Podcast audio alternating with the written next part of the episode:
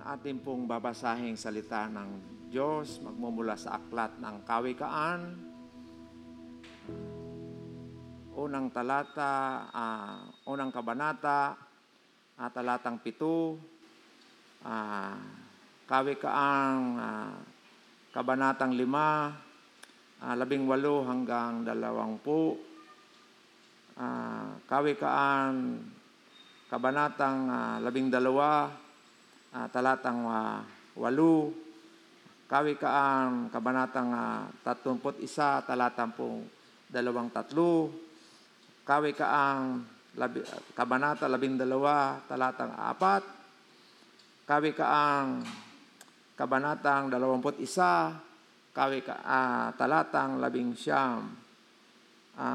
Kawikaan, kabanata 19, talata 14. Magandang umaga po sa inyong lahat. At sana po ay hindi maging hadlang ang araw ng mga puso para mamayang training natin sa Proclaim. Kumusta po ang inyong mga puso? Tumitibok pa ba? Happy Hearts Day! So sana ay sa mga kabataan, ang message na ito, mensaheng ito ay maunawaan natin, lalong-lalo na sa mag-asawa na parang nagsasawa na. Sana habang tumatanda, habang tumatagal, lalong tumitindi ang ating pag-ibig o pag-ibig sa ating mga partner. Okay, so meron na ba kayong mga biniling bulaklak para sa inyong mga partners? Kung wala pa ay mamaya na lang kayo bumili. Okay, so araw ngayon ng mga puso, kaya ang pag-aaralan natin ngayon ay patungkol sa pag-aasawa o kaya patungkol sa marriage o usapin sa buhay may asawa. Sana ay tayo'y laging masaya dahil meron tayong mga nai-enjoy na regalo ng Diyos. Okay? So, tingnan natin ang linalaman ng mensahe ng Panginoon at nawa ito'y maisapuso natin, maisabuhay natin at maluwalhati natin si Lord sa pamamagitan ng pamumuhay ng Kanyang salita. So, bawat lalaki at babae ay dapat lumalago sa karunungan. Tayo pong lahat ay may mga partners, at ito ay tumutukoy sa mga mag-asawa na dapat ang bawat isa ay lumalago sa karunungan. Ano bang kabaliktaran ng karunungan? Kahangalan at kamangmangan. Sino ang magnanais na siya ay maging hangal at mangmang? Nakakamangha, nakakagulat dahil ang iba ay ginagawa ito. Ang iba ay nagsasabi na sila'y matalino, ngunit sa katotohanan namumuhay silang tulad ng mga hangal. So mga kapatid, bilang mga magpartners o mag-asawa, papaano po ba kayo lumalago sa karunungan? Bakit kinakailangan ang karunungan sa atin na dapat nating pagyamanin? Bakit kinakailangan tayong magkaroon ng kaalaman, lumago dito, at ito ay maibahagi natin sa isa't isa. Ano ba yung karunungan? Ano ba yung paglagong ito na tinutukoy ng salita ng Panginoon? So, ang karunungan ay nagiging kalugod-lugod sa Diyos at totoong karunungan na galing sa Panginoon kung ito ay isinasabuhay natin. Kasi kung ang salita ng Diyos na pinagmumulan ng karunungan na totoo ay hindi maipapamuhay, nananatili lang nating alam, napag-aaralan, napapakinggan, nababasa, pero ito ay hindi natin isinasabuhay, ang tawag po dyan ay kahangalan o kamangmangan. Kahangalan, kamangmangan, ang buhay na hindi nakaangkla sa salita ng Diyos at hindi nakabase sa Kanyang karunungan. So mahalaga sa buhay may asawa ang paglago sa karunungan. Sino ang magnanais na mamuhay sa kahangalan at kamangmangan? Ang mag-asawa. Sa tingin ko po, wala namang papayag doon ano. So, pero nakakagulat sapagkat napakarami ng mga mag-asawa na nagsimula sa pag-aasawa na puno ng kahangalan at kawalan ng kaalaman. Ngunit ang magandang balita ay maaari nating ituon ang sarili sa banal na kasulatan na hitik at puno ng karunungan ng Diyos. So, ibig sabihin, ang mag-asawa, para sila ay lumago, magkaroon ng karunungan, at mamuhay na hindi hangal, kailangan po nila ang salita ng Diyos. Kailangan nilang pinag-aaralan. Kinakailangan nilang meditate ang salita ng Panginoon at ipinapamuhay. Bakit? Yun po kasi ang pinakapundasyon ng mag-asawa. Kaya marami mga mag-asawa, sa una, matindi yung kanilang pagsasama, yung kanilang pagmamahalan. Pero bakit pag tumatagal na, humihina na, at marami mga mag-asawa naghihiwalay? Bakit kaya? Kasi yung kanilang relasyon ay hindi nakaugat, hindi nakatayo sa salita ng Diyos, sa prinsipyo at sinasabi ng salita ng Panginoon. So ano bang pangahawakan nyo kung hindi ang salita ng Diyos ang magiging pundasyon ng inyong pagsasama? Okay? Kaya nga merong proposal yata o isinusulong na batas na ang divorce ay maging legal sa Pilipinas. So kung kayo ay tatanungin, sang-ayon ba kayo dyan? Pero hindi yan ang pag-uusapan natin. Bago tayo mag-divorce, pag-usapan muna natin ang pagiging close, kaya pagiging matatag ng mag-asawa. Anyway, aanuhin pa ang pagsasama, di ba? Kung nagkakasakita na at hindi na natutuwa sa isa't isa. Maraming usapin dyan, pero actually napakalawak ng topic natin ito. Marami tayong mga materials na pwedeng mabasa, pag-aralan, pero magtututok lang po tayo sa ilang mga points ng mensaheng ito. Okay, attention po sa mga kalalakihan. Ito po ay para sa atin. Okay, andan dyan ba kayo? Taas nga po yung mga kamay ng mga kalalakihan. Okay. So yung iba, kung pag ganyan, alam ko na yun. Okay, purihin ang Panginoon. Una, maging tapat sa asawang babae. Huwag magpakita na sa o magpadala sa mapakiapid. Okay, so ano pong nakalagay sa chapter 5 verses 18 to 20? Kaya nga ba't mahalin mo ang kabiyak ng iyong buhay? Ang ligaya ay lasapin sa mabango niyang kandungan. Okay, so maging tapat sa asawang babae. Ano kaya ang dahilan bakit marami mga kalalakihan ang hindi tapat sa kanilang mga asawa? At ano bang ibig sabihin ng pagiging tapat? At bakit ba tayo kinakailangan maging tapat sa ating mga asawa?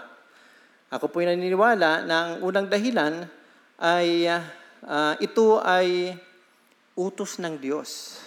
Okay? Na mahalin natin ang ating asawa. Pangalawa, ito'y kalooban ng Diyos at nakapagbibigay ng kaluwalhatian sa Panginoon. Diba? So, hindi naluluwalhati ang Diyos kung hindi tayo nagiging tapat sa regalo ng Diyos na ipinagkatiwala sa atin ng Panginoon. Naniniwala po ba kayo na yung partner nyo, regalo ng Diyos sa'yo? Okay, so sana po naniniwala kayo. Baka lagi niyong inaaway kasi hindi kayo naniniwalang regalo sila ng Panginoon sa inyo. Okay, so pangatlo, ito ay katuparan ng inyong mga pangako. Diba nung kayo ay nagliligawan pa lang, nanliligaw ka pa lang, at nangangako ka, mamahalin kita magpakailanman, maging sino ka man. Lahat ng mga pangako, ipinangako mo na. Diba? Pero bakit kaya minsan pag mag-asawa na, ay humihina niya at napapako na yung kanyang mga pangako, lalong-lalo na kapag may 10 ng anak. Di ba? Sino sa inyo may mga 10 ng anak? Okay, buti, wala yata. Nung nagliligawan pa lang, di ba, makikita natin dyan sa kalsada kung saan-saan, matindi yung kanilang, kasiyahan, parang hindi sila magkahiwalay. Ang dami siguro kako nitong pinag-uusapan, di ba? At isa po sa kapahayagan ng pagmamahal ay yung pakikinig. Kapag ka ikaw ay talagang nagmamahal, pakikinggan mo ang isang tao. Kaya minsan, nagtataka ako bakit marami mga mag-asawa at marami ng anak, lalo na kung walang mga hanap buhay, kapitbahay ang nakikinig na sa kanilang usapan. Marami pa akong napapakinggan minsan sa mga kapitbahay na talagang nabibingi na yata sila at talagang ang tataas na ng boses nila. Okay, sana hanggang magkaroon ng pamilya, pakikinggan nila ang isa't isa. Ano? So, ito ay sa kapakanan ng kanilang pamilya at maging sa kinabukasan ng kanilang mga anak. Yan ang dahilan kung bakit, ilang mga rason ito, dahilan kung bakit kailangan tayo maging tapat sa ating mga kabiyak, di ba? Sa ating mga asawa. Dahil ang unang naghihirap po, kapag ka ang mag-asawa ay hindi nagkakaintindihan at awayan ng awayan, mga anak ang nasasakripisyo, mga anak ang nagdurusa, mga anak ang napapariwara. Kaya nakakalungkot. Okay? So, kaya mga asawa, manatili po ang katapatan sa inyong mga asawa. Okay? Huwag magpadala sa mapakiapid. Sabi ng verse 18, kaya nga ba't mahalin mo ang kabiyak ng iyong buhay kabiyak? Di ba? So, sila ay kabiyak natin. Kaya pag kinakasal, di ba, mapapakinggan nyo, sinasabi ng salita ng Panginoon, kayo ngayon ay iisa na. Mahalin mo ang kabiyak, hindi mahalin ang kapitbahay. O kaya, mahalin ang kaibigan. So, kabiyak natin sila na in a sense na kapag ka tayo ay may ginagawang hindi maganda, parang sinasaktan natin sila, nasasaktan din natin ang ating mga sarili, di ba? So hindi pwedeng ikaw ay nakasakit sa iyong kapartner, hindi ka rin nasasaktan. Kung hindi ka nasasaktan at masayang-masaya ka pa sa ginagawa mong pananakit sa iyong kabiyak, marahil hindi ka niya kabiyak, di ba? So, ito po ay utos ng Diyos na ating mahalin ang ating kabiyak. Anong klaseng pag-ibig meron ka or pagmamahal? Meron tayo. Ito ba ay pagmamahal na pansarili? Ito ba ay pagmamahal na gusto mo lang ikaw lang yung masaya at lumiligaya? Gusto mo ba na ikaw lang yung parang napakagandang sa panlabas o kaya nabibigyan ng pabor at habang ang iyong kapartner o kabiyak ay naghihirap, nasasaktan at nagdurusa. So, mga kapatid, sana hindi manariwa sa inyong mga puso ang mga sakit na inyong dinanas, kundi ito ay magbigay ng kakalakasan, kagalingan sa bawat isa. Ako po ay nakapagturo ngayong week sa mga house churches.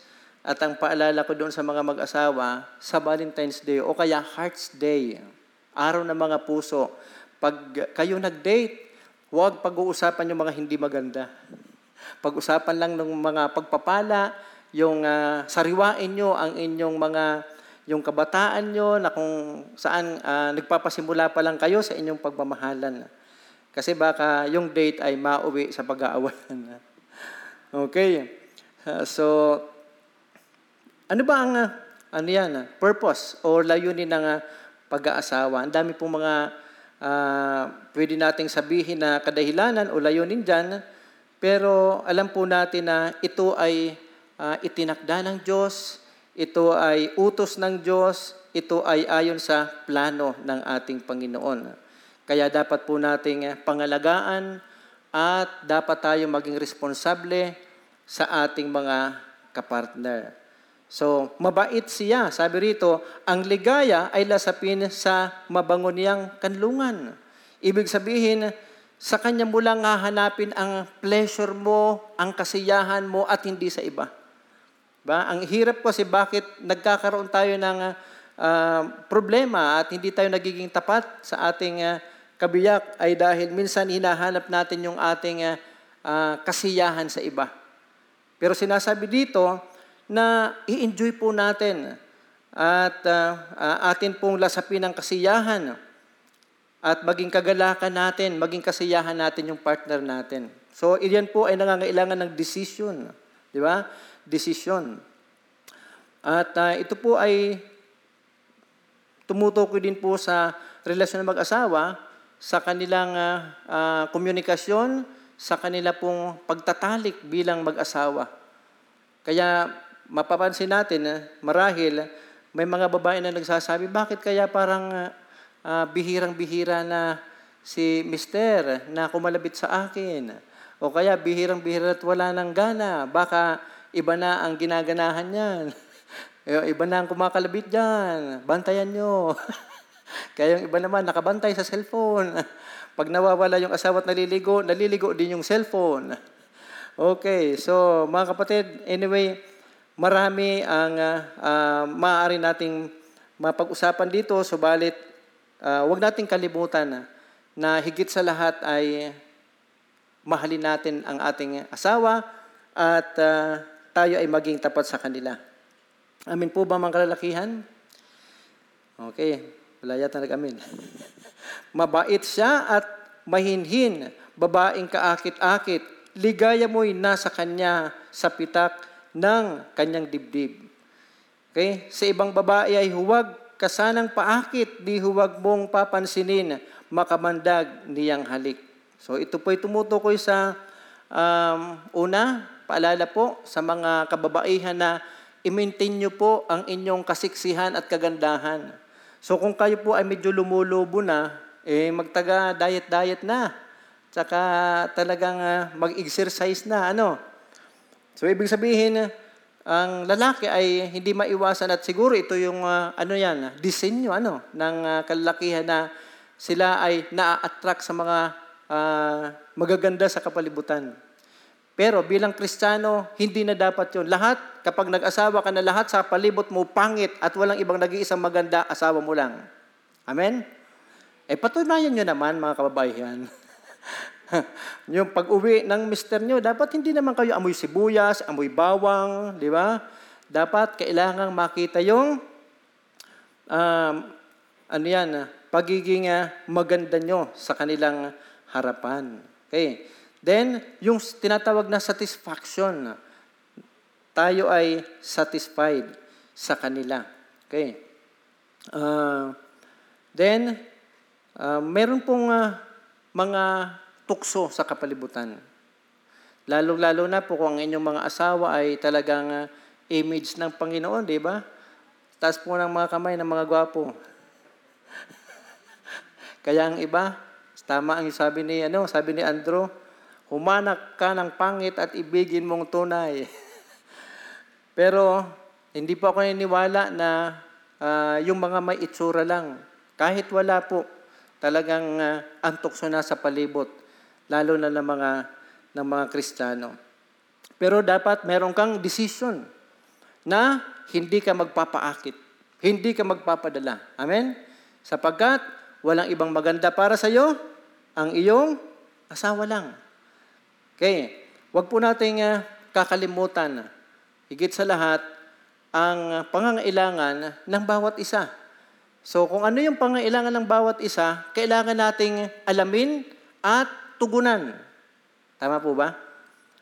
So iba po, pag-aralan po natin kung ano yung mga pangangailangan ng babae at pangangailangan ng lalaki. Bilang lalaki, mayroon tayong pangangailangan na marahil iba sa pangangailangan ng babae. Kung ano yung gusto natin gawin para sa kanila, ginagawa natin, pero hindi nila na-appreciate, hindi nila nagugustuhan. Bakit hindi yun ang kailangan nila? Yung mga kababaihan, maraming ginagawa, mga sakripisyo para sa lalaki, hindi rin nakikita, hindi nararamdaman, hindi na-appreciate. Bakit hindi yun ang kailangan nila? Kaya mahalaga po sa atin na ma-identify natin ano ba ang kailangan ng isang lalaki, ng isang babae. Siguro po, hindi maipapagkaila sa atin, na isa at number 1 na pangailangan ng kalalakihan ay yung tinatawag na sex. Yan ay regalo ng Diyos. It's not bad, hindi masama. Yan ay kaloob ng Diyos na dapat na nai-enjoy na mag-asawa dahil yan ay regalo ng Panginoon yan na dapat i-enjoy na mag-asawa. Mahirap lang kung isa lang nag-i-enjoy, di ba? Dapat both o kaya parehas. Okay, so isa po yan sa magpapatatag, magpapatibay ng relasyon na mag-asawa. Pangalawa, magtamo ng karunungan at ihanda ang sarili na ibahagi ang pananaw. Sabi rito, ang taong matalino'y magkakamit ng karangalan, ngunit ang aanihin ng masama ay pakutya lang. Magtanim ng karunungan, magtamo ng karunungan. Ibig sabihin, kailangan tayo na mga kalalakihan, lalo na, ay mag-invest or magbigay, maglaan sa karunungan, mag-aral, mag-upgrade, at mag-aral ng mga bagay na pwede mong matutunan. Dahil isa po ito sa magiging dahilan para ikaw ay igalang ng inyong asawa. Isa sa mga dahilan na narinig ko kapag may mga ganitong usapin sa mag-asawa, kung bakit ang mga babae karamihan ay hindi nagpapasakop sa kanilang asawang lalaki. Diba? Utos ng Diyos, utos ng Biblia, na ang mga kababaihan ay magpasakop sa lalaki. Okay. Ang iba hindi nasusunod yan at isa sa dahilan nila, wala naman kasing alam yung asawa ko. O kaya walang masyadong alam. O kaya mas matalino kasi ako. Di ba? So, isa yan sa dahilan nila o kaya sa maraming mga kadahilanan, subalit hindi yan dapat maging dahilan. Pag sinabi ng Biblia na magpasakop mga kababaihan, anuman ang inyong dahilan, hindi yun ang dapat na masunod, kundi ang dapat masunod ay ang salita ng Diyos.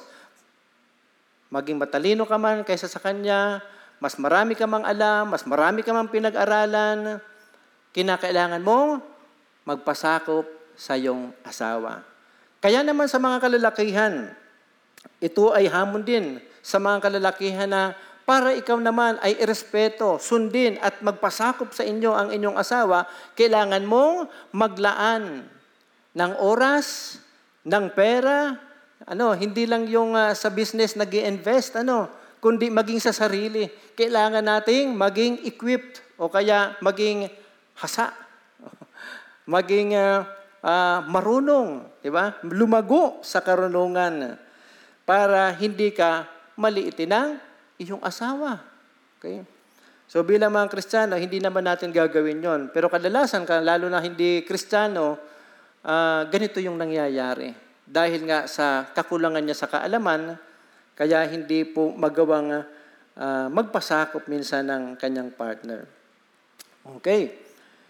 Pangatlo, palaguin ang mataas na karangalan at respeto sa asawa. Ang kanyang asawa ay kilala sa lipunan at nahanay sa mga pangunahing mamamayan. Yung mga kalalakihan ay minsan may mga posisyon. Kilala, mataas ang reputasyon, 'di ba? Sa sa isang komunidad. So ibig sabihin dapat ito ay maging malago. Patuloy na mapanatili at mapapanatili lang ito kapag sinuportahan at rinespeto rin siya ng kanyang asawa. Kaya napakahalaga po nung tinatawag na teamwork dito.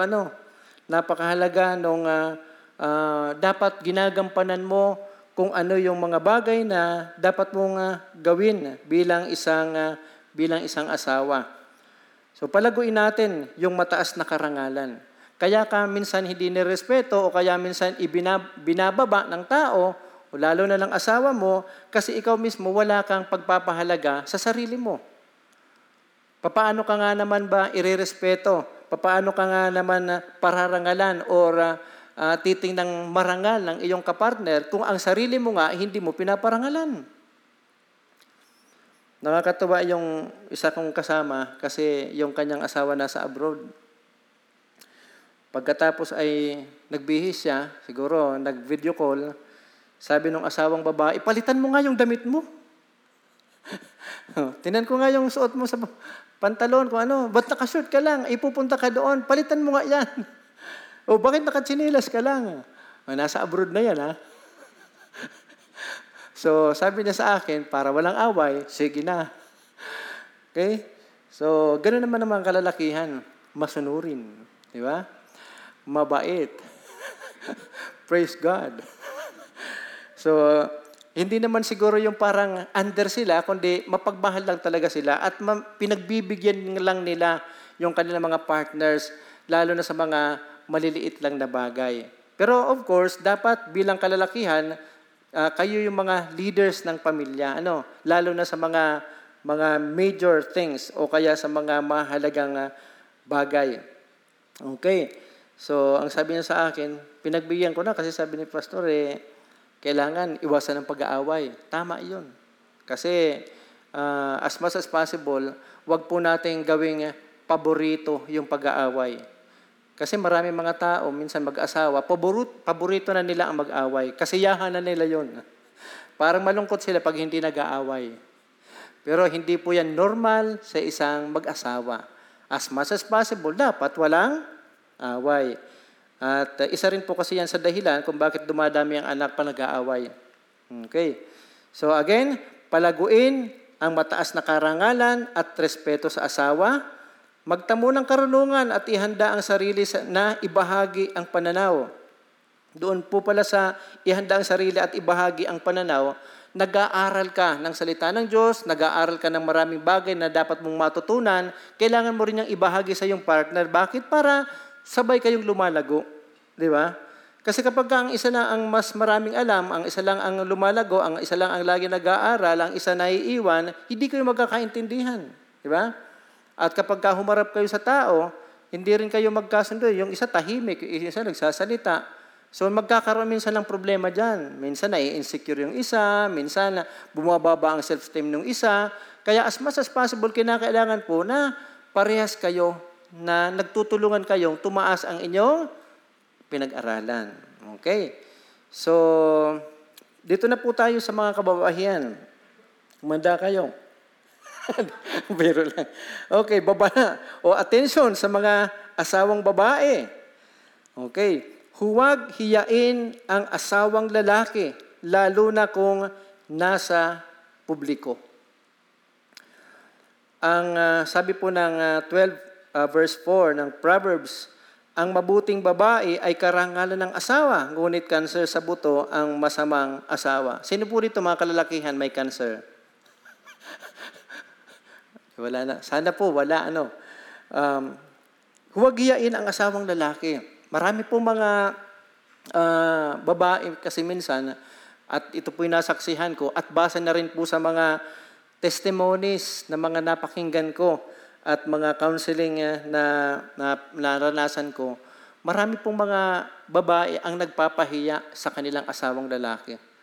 Nasa public, sa harapan ng kaibigan, nagsasalita ng mga bagay na hindi tama, hindi maganda. So, mayroong dalawang klaseng pamamahiya, hayagan at hindi hayag. Di ba? So, yung isa, talagang nasa harap mismo ng kanyang asawa, ipinapahiya niya, pinagsasabihan ng mga hindi magaganda, lahat ng problema niya, so napapahiya, nasisira ang kalooban ng lalaki. Hindi po dapat natin ginagawa yan. Bakit? Hindi po natin natutulungan yung ating partner. Hindi natin sila natutulungang lumago. Hindi natin sila natutulungan na maging maayos sa kanilang sarili. So kapag ang isang partner natin hindi maayos, hindi rin po maayos yung magiging pakikitungo niyan sa iyo. Kung anong tinanim mo, aanihin mo, di ba? So, ano pang mukha ang ihaharap niya sa kanyang mga kaibigan? Okay? So, kadalasan, yung mga kalalakihan, kahit hindi totoo sa kanya, minsan sasabihin niya para lang umangat siya sa kanyang sarili. Sasabihin, lalo na po sa pagdating sa paghahanap buhay at trabaho, particular ang kalalakihan dyan, di ba? Kaya kapag ka nawawala ng trabaho, mahina yung kanyang income, medyo mababa ang self-esteem niyan, at saka kailangan po yan ng encouragement. Okay. So, minsan may nagtanong, pare, kumusta? Anong trabaho mo? Teacher si Mrs. Si wife. Yung isa, Brad, padi, ano anyang hanap buhay mo ngayon? Nag-ano ngayon? Nagbi-business si Mrs. Ang sinasabi, yung kanyang asawa. Okay? So, dahil sa kanyang sarili, hindi siya natutuwa doon sa kanyang kalagayan. So, wag po natin gagawin yan. Lalo na po, napag-alaman ko na dito sa GCF talaga bawal yan, na pinuput down natin o kaya ibinababa natin, hinihiya natin ang ating mga asawa. At biblically speaking, hindi po yan nakakalugod sa Diyos, hindi yan ang kalooban ng Panginoon. Yung hindi hayag naman, asawa mo, itinisismis mo sa iba, sa mga kaibigan mo. Alam mo yung asawa ko talaga, napakabatugan yan. Itong asawa ko na to ay talaga kapag naghihilik, nako, talo pa baboy. So, lahat na lang ng mga negative ay sinasabi. So parang inaalisan natin ng ulo yung ating mga asawa. Mga wala nang mukhang ihaharap yan, di ba? Kapag ginawa natin, siniraan natin, ipinagchichismis natin sa iba. Kaya nakakalungkot, naglalakad ka man, wala ka ng ulo. Tingnan nga natin, mga katabi natin kung may ulo pa. Kung nakakita kayo dito ng mga asawang lalaki na wala ng ulo, ay pinagchichismis niya ng asawa niya. Sana po meron tayong mukhang iyaharap pa rin kahit na marami mga problema, kahit na marami mga pagsubok sa buhay na mag-asawa. So, anyway, yan po ay aanihin din ng kanyang asawa. Ang mabuting babae ay karangalan ng asawa. Gusto nyo bang kayo ay maging karangalan? Maging proud sa inyo ang inyong asawa? Sasabihin ng inyong asawa, ako'y lubos na pinagpala. Diba? Ako'y lubos na marangal dahil meron akong isang asawa na talagang pwede kong maipagmalaki. Diba? Ikaw naman, siyempre ipagmamalaki ka, matutuwa ka naman. Ito ang aking misis. Ilalarawan ko po sa inyo, hindi po nakikita, pero siya'y darating sa po talagang pwedeng pang Miss Universe. At kamukha niya yung mga artista, pero hindi pa yun papantay sa misis ko, sa kagandahan ng misis ko. Pagdating sa kaseksihan, model yan. So lahat talagang, pagdating ng misis niya, yun pala, 5 feet lang. Tapos ang lahat ng mga negative pala nandun. Parang negative sa kanya, pero nandun yung kanyang confidence na hindi lang sa kaanyuan, hindi niya sinasabi kung ano mang mga kasiraan, kundi sinasabi niya kung ano yung mga positibo sa kanyang partner. Ipinagmamalaki siya dahil natutuwa sa kanya. Wala ka naman talagang sasabihing maganda kung hindi ka natutuwa. At lagi ka nalang ipinuput down ng asawa mo, di ba? So sana po ay makita sa atin ang sinasabing ito ng salita ng Diyos na ikaw ay mabuting babae na pwedeng ikarangal at karangalan ka ng iyong asawa. Hindi ka cancer sa buto ng asawa mo na sumisira dahan-dahan at maaari niyang ikamatay. Mga kapatid, ikaw ba ay mabuting asawa na karangalan ng asawa mo o ikaw ay cancer sa buto ng iyong kabiyak? Pangalawa, huwag palagi ang siya ay awayin na magbibigay daan upang siya ay lumago o lumayo sa iyo. Sabi po ng 21 verse 19, mas mabuti ang mag-isang manirahan sa ilang kaysa makisama sa asawang madaldal at palaaway. Nakakita na kayo ng asawa na talagang parang armalite ang bibig. Marami pa akong narinig na ganyan at isa po dyan yung lula ko. Nako, pagkagising sa umaga, alas 4 pa lang, talagang naririnig ko na yung kanyang mga sinasabi, nagdadada na, nagsasalita na. Yung aking lolo naman ay tahimik na tahimik. At minsan nakikita ko, pinagpapapalo na kung anong-anong hawak. Pero dahil napakabait ng lolo ko ay talagang nagsama pa rin sila. Okay, so ang punto po dito, huwag palagi ang siya ay awayin. Siguro pwede naman minsan. Pero hindi po dapat na ipinapractice ito, yung pag-aaway o hindi dapat inaaway ang mga kalalakihan. Okay? Tandaan po natin yan, kababayan. Ano po? Mga asawang babae, kayo po ba'y nakikinig? Ang natandaan ko pong sinabi ng ating senior pastor, kung ginagawa nyo yan, huwag dito sa church, huwag dito sa GCF. Pwede kayong maghanap ng ibang simbahan kung gagawin nyo yan. Kasi dito, bawal ang asawang babaeng nangaaway sa lalaki. Sabi ng asawa ko, paano pala kung makulit? Paano pala kung pasaway? Diba? Para niyang sinasabi, pasaway yung pasaway. Paano ka pagka ikaw ay hindi naman talaga natutuwa sa iyong asawa? Siyempre, ibig sabihin yan, kailangan lang pagsabihan o kaya kailangan lang ng komunikasyon, kailangan ng maayos na pag-uusap. Hindi yung inaaway mo lagi yung iyong asawa. Dahil una sa lahat, bakit hindi mo yan pwedeng awayin? Una sa lahat, iyan ay leader ng pamilya. Na dapat na makikita sa iyo yung respeto sa kanya. At kapag ka respeto mo siya, tataas ang kanyang dangal sa harap ng anak mo at sa kanyang sarili. Isa sa dahilan kung bakit nagkakaproblema ang isang pamilya at napapariwara ang mga anak, dahil po hindi nadidisiplina ng kanilang ama. Hindi at nawawala ng respeto yung kanilang mga anak sa kanilang ama. Bakit? Sinisiraan, inaaway, ipinuput down, o kaya ibinababa ng kanilang asawang babae yung kanilang asawang lalaki. Bakit ko nasabi yan? Bukod dito, marami akong na-counselan din po sa Korea at sa mga iba't iba nating mga kapatid na isa sa reklamo ng kanyang husband ay pag pinapagalitan niya yung kanyang anak, sinasaway siya. Mga kapatid, hindi maganda yun na sasawayin mo ang iyong asawa kapag ka dinidisiplina ang iyong anak. Pagkatapos, ang aawayan mo na, yung asawa mo na. So, mawawala ng respeto ngayon yung anak sa kanyang father, di ba? So, kapag ka nagsalita, yung tatay, wala ng authority.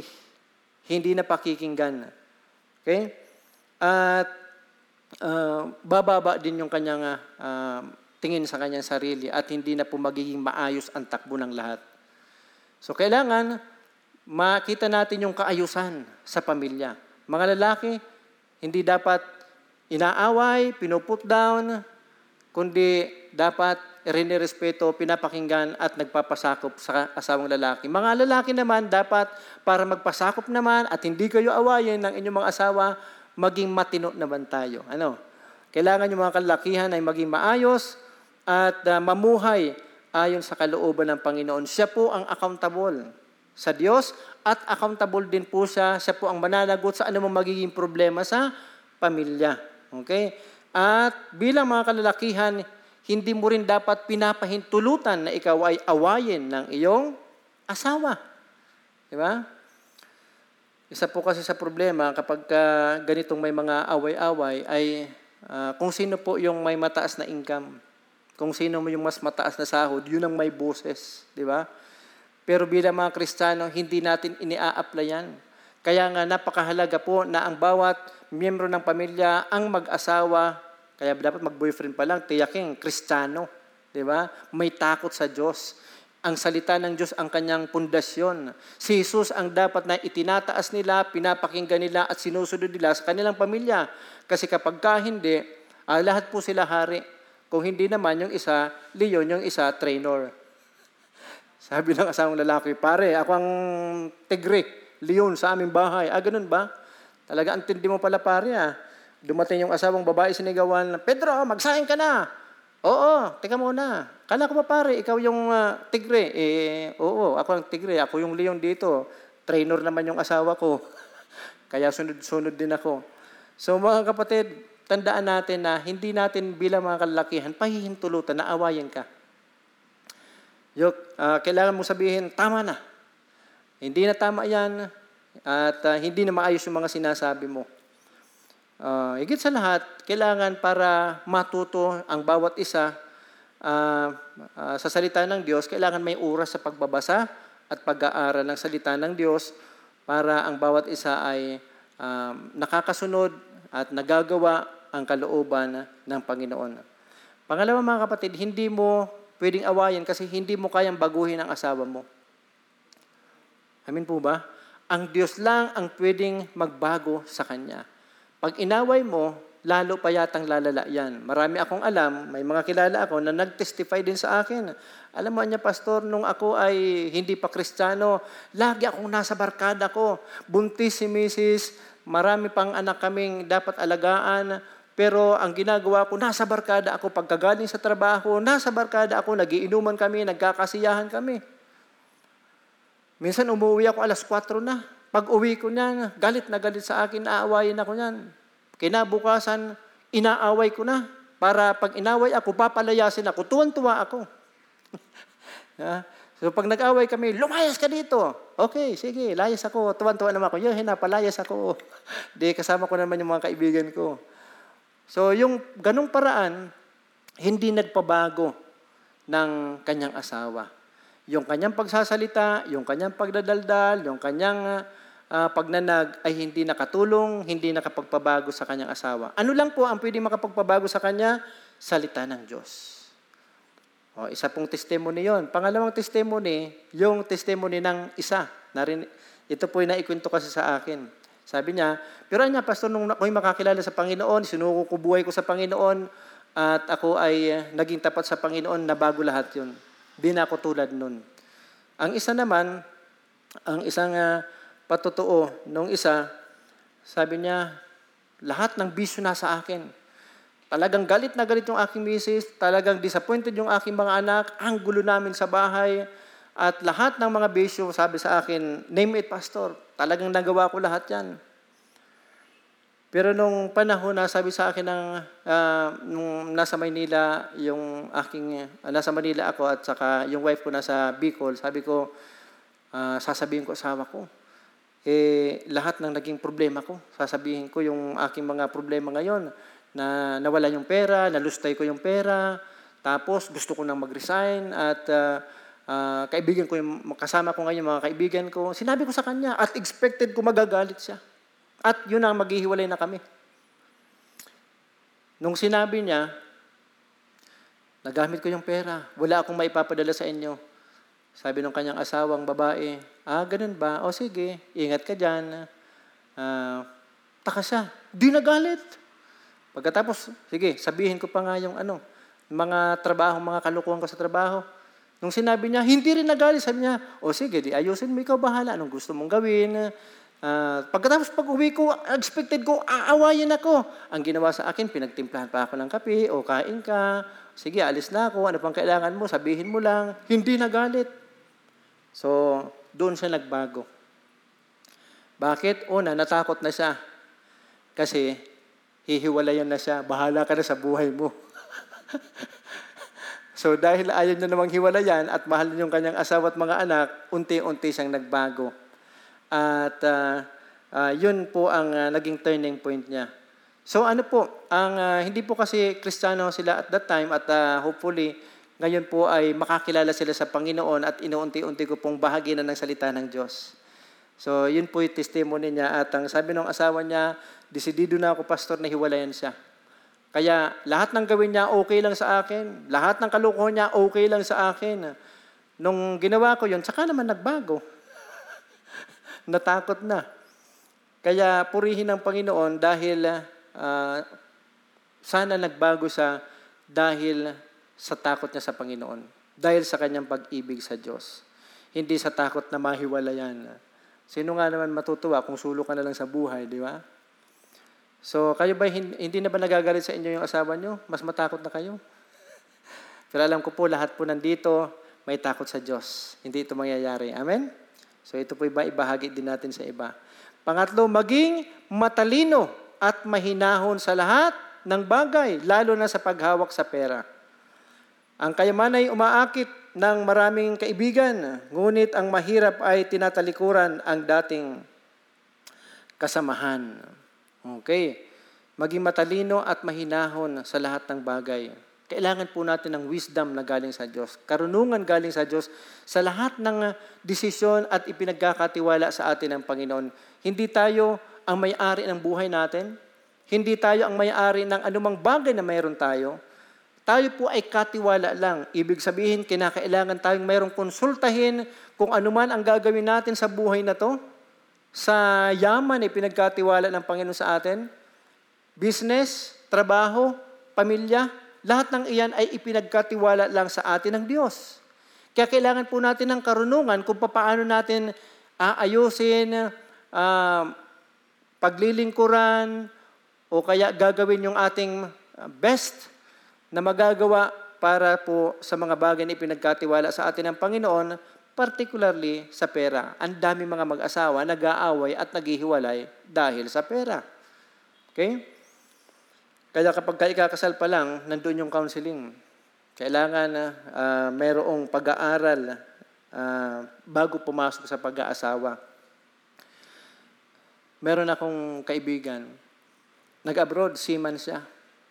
Pagkatapos bumibisita kami, may kasama rin ako sa kanyang asawa at saka doon sa ilan niyang relative doon sa bahay. So then nag-uusap kami, then nagsisira ko ng salita ng Panginoon. At tuwan-tuwa siya kasi uuwi na siya, bibili siya ng sasakyan, magpapagawa ng bahay kasi medyo mataas na yung ipon. Pagdating niya, wala ng ipon, may utang pa yung asawa. At yun ang naging dahilan ng kanilang paghihiwalay. Ang daming dahilan, pero isa yun sa naging dahilan. Mga kapatid, sana maging tapat tayo, lalo na sa paghawak ng pera. Okay? Humingi ng karunungan galing sa Diyos at hindi dapat ito maging dahilan ng pag-aaway at paghihiwalay, kundi ito'y maging pagpapala sa kanila bilang regalo ng Diyos sa mag-asawa. Okay, so ang banal na kasulatan ay nagsisilbing salamin or mirror ng ating kaluluwa. Tayo magdiwang sa kaloob nitong karunungang bigay sa atin ng Diyos. Ngunit mamuhay tayo na harapin ang ating mga kahinaan. Walang sino man ang perpekto. Subalit hindi lahat ay makakayanang harapin ang kanyang kasiraan. Hindi lahat ay handang aminin ang sariling pagkakamali. Mas gugustuhin nilang sisihin ang asawa kaysa mga pagkakamali nila. So yung paninisi sa halip na pagsisisi. Sana tingnan natin yung sarili natin at magbago tayo. Hindi yung maninisi tayo sa anumang mga problemang nangyayari sa buhay na mag-asawa. Kung mas gusto mong manisi kaysa suriin ang sarili, kung gayon ay nakakaawa ang iyong asawa dahil mahirap pakisamahan ang isang katulad mo. Kung ikaw yung panay-paninisi sa lahat na nangyayari sa problema sa pamilya, lagi mong sinisisi ka partner mo, lagi mong ibinabato sa kanya yung mali, nakakaawa yung partner mo. Nawa ang biyaya ng Diyos ay sumagana sa bawat isa sa inyo at para sa iyo. Matutunan mo sana ang magkaroon ng takot sa Diyos. Ang pagkatakot sa Diyos ay nagdudulot ng karunungan, pagkaunawa at kaalaman. Ito ay ang pinakadakilang pag-uudyok na tayo'y magbago. Ang aklat ng Kawikaan ay paulit-ulit na sinasabi ang pagkatakot sa Diyos ng maraming beses. Ang sinumang hindi matakot sa Diyos ay magugumon sa kahangalan at kamangmangan. Kailangan po natin yung takot sa Diyos. Okay? So sabi rito sa 1:7, ang paggalang at pagsunod kay Yahweh ay pasimula ng karunungan, ngunit walang halaga sa mga mangmang ang aral at mga saway. Kumusta po tayo? Di po natin maayos ang ating buhay, ng ating asawa, ng ating pamilya kung tayo po ay walang takot sa Diyos. Kailangan ang bawat isa ay magkaroon ng paggalang, pagkatakot, at pagsunod sa Diyos kung gusto po nating maging maayos ang ating buhay. Kaya't ang bawat isa at ang bawat mag-asawa ay dapat matutunan ang pagkatakot sa Diyos. Loobin nawa ng Diyos na ang bawat mag-asawa sa ating iglesia ay lumago sa karunungan na may kahulugang patuloy na paglago at lubusang pagpapasakop sa Diyos. Purihin ang Panginoon sa kanyang salita. Nawa, maging matagumpay, maging maayos ang pagsasamahan ng mag-asawa sa kanilang patuloy na pagpapasakop sa Panginoon at pagkakaroon ng pagkatakot sa Diyos. Tayo pong lahat ay tumayo at manalangin. Aming Ama, aming Diyos, kami po ay lubos na nagpupuri at nagpapasalamat sa iyong dakilang pangalan. Dalangin po namin, Panginoon, na sa mga mag-asawa ay magkaroon ng kapatawaran kung may mga sakit at nagkasakitan man, may mga problema man, may mga kasalanan man. Hangad po namin, Panginoon, ang pagpapatawaran, pagmamahalan at higit sa lahat, pagkatakot sa iyo, O Diyos. Sapagkat tanging ang pagkatakot lang sa iyo ang magbubunga ng karunungan at katagumpayan sa buhay. Nadalain ko, Panginoon, pagpalain niyo pang bawat isa at tulungan makasunod sa iyo, patuloy na magtiwala sa iyo, magpasakop sa iyo, Panginoon, at patuloy na magkaroon ng kauhawan sa salita mo. Hagad namin, Panginoon, maayos, matagumpay na pagsasama ng bawat mag-asawa. Salamat po, Panginoon. Pinupuri ka namin, tinataas at dinadakila ka namin sa oras mong ito. Sa tanging pangalan ni Jesus. Amen. Pagpalain po kayo ng Panginoon at to God be the glory.